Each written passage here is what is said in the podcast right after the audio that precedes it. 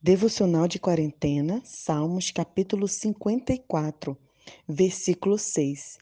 Oferecer-te-eis voluntariamente sacrifícios e louvarei o teu nome, ó Senhor, porque tu és bom. O Salmo de Davi, que reflete como deve ser verdadeiramente a nossa adoração. Uma adoração ao Senhor sem barganha, sem interesse, sem pedir e sem desejar é, estar ao lado dele só para obter coisas materiais. A palavra diz: oferecer-te-ei voluntariamente sacrifícios de louvor, sem ninguém mandar, sem ninguém obrigar. Eu adorarei ao Senhor, não porque ele me deu alguma coisa, mas porque ele é bom. Você já imaginou, ou será que você já passou em algum momento é, por uma amizade na qual ela só estava ao seu lado por interesse? Uma amizade que só queria algo de bom que você tinha a oferecer, mas não a sua presença. Muitas vezes é assim que somos com o Senhor.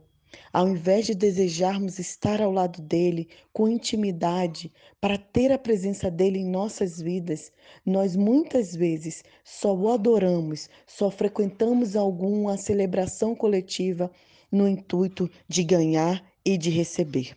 Infelizmente, muitas igrejas, para atrair pessoas, oferecem coisas materiais. A triste consequência desse capitalismo religioso é que os adoradores entram no templo e se perguntam: o que Deus vai me dar hoje? Como vai ser o culto hoje? O que, que eu vou receber? Qual é a bênção que eu quero ter?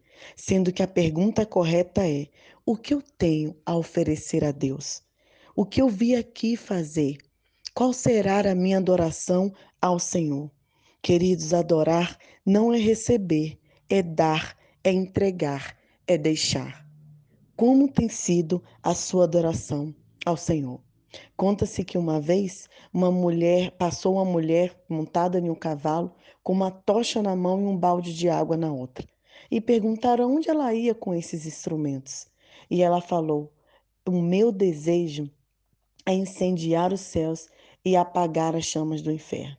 Eu quero incendiar os céus e apagar as chamas do inferno, para que as pessoas adorem ao Senhor pelo que Ele é e não pelo medo de ir para o inferno ou pelo interesse de ir para o céu.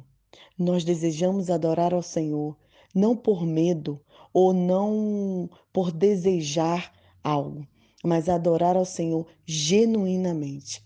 Lembre-se, adoração é entrega, é deixar, é se voluntariar de maneira livre, de maneira que o seu coração sinta a presença do Senhor ali com você, é desejar estar com o Senhor e não adorar ou fazer qualquer outra coisa para obter benefícios próprios.